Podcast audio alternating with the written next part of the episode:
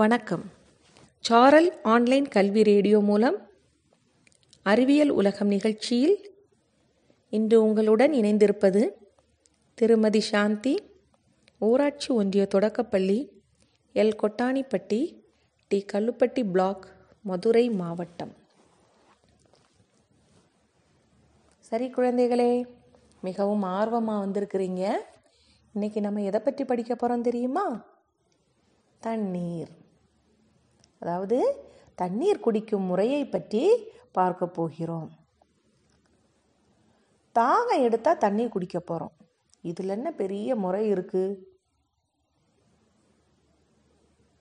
ம் இருக்குது என்னென்னு பார்ப்போமா? பொதுவாக தண்ணீர் குடிப்பதால் இரத்த ஓட்டம் சீராகும் சிறுநீரகம் நன்றாக செயல்படும் மலச்சிக்கல் பிரச்சனை இருக்காது. செரிமானமும் எளிதாகும். உடல் வெப்பம் கூட கட்டுக்குள் இருக்கும். இப்படி இதன் நன்மைகளை சொல்லிக்கொண்டே போகலாம்.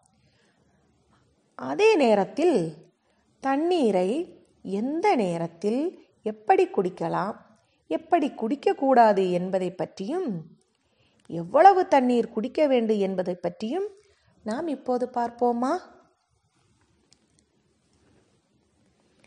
முதலில் தண்ணீரை நம்ம எப்படி குடிப்போம்? அண்ணாங்க குடிப்போம் இல்லையா? ஏன்னா அதில் எச்சில் ஒட்டிரும் அப்படின்னு சொல்லிட்டு. ஆனால் தண்ணீரை வாய் வைத்து குடிப்பது தான் நல்லது. மெல்ல மெல்ல தண்ணீர் வயிற்றுக்குள் செல்லுமாறு குடிப்பது மிக அவசியம். தாகமாக இருக்கும் நேரத்தில் அவசர அவசரமாக அண்ணாந்து குடித்தா ஒரு லிட்டர் தண்ணீரை கூட ஒரே நேரத்தில் மலை மலைன்னு குடித்தாலும் தண்ணீர் தாகமே அடங்காது.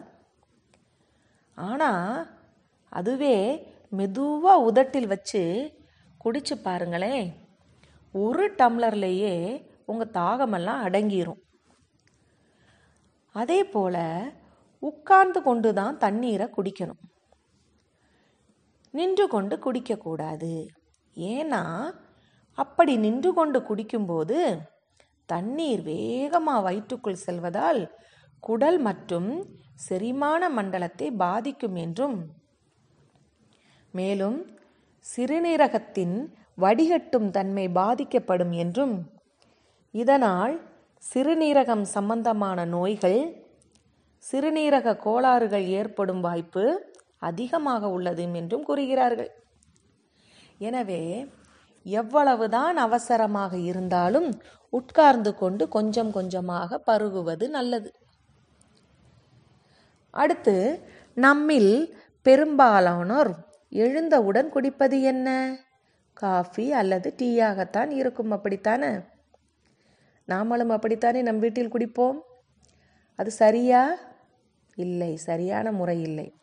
ஆனால் எழுந்தவுடன் வெறும் வயிற்றில் வெதுவெதுப்பான நீரை பருக வேண்டும்.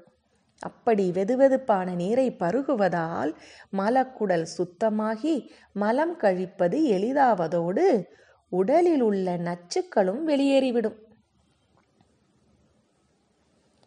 மேலும் நாம் உண்ணும் உணவில் உள்ள ஊட்டச்சத்துக்களை சீக்கிரமாகவே குடல் உறிஞ்சிக்கொள்ளும். இவ்வாறு ரொம்ப எளிமையாக உறிஞ்சு கொள்வதற்கு உதவுவதால் குடல் புற்றுநோய்கள் வருவதிலிருந்து நம்மை பாதுகாத்து கொள்ளலாம். சாதாரணமாக சிறியவர்கள் என்றால் எவ்வளவு தண்ணீர் குடிக்கலாம்? ரெண்டு லிட்டர் வரை குடிக்கலாம். இருபது வயதிற்கு மேற்பட்டவர்கள் தினமும் மூன்று லிட்டருக்கு மேல் குடிப்பது அவசியம். கோடை காலங்களில் பொதுவாக வெயிலின் தாக்கம் அதிகமாக இருக்கும். அப்ப வியர்மை மூலமாக அங்கு அதிக தண்ணீர் வெளியேறுவதால் தண்ணீர் சற்று கூடுதலாக குடிக்கலாம். அடுத்து சாப்பிடுவதற்கு அரை மணி நேரத்திற்கு முன்பு ஒரு டம்ளர் பருகுவது உடல் எடையை குறைக்க உதவும். ஆனால் சாப்பிடும் போதும் சாப்பிட்ட உடனேயும் தண்ணீர் குடிக்கக்கூடாது என்று சொல்லப்படுகிறது. ஏனென்றால் இது செரிமானத்தை பாதிக்கும் என்றும் கூறப்படுகிறது. தேவைப்பட்டால் மட்டும் சிறிதளவு அருந்தலாம்.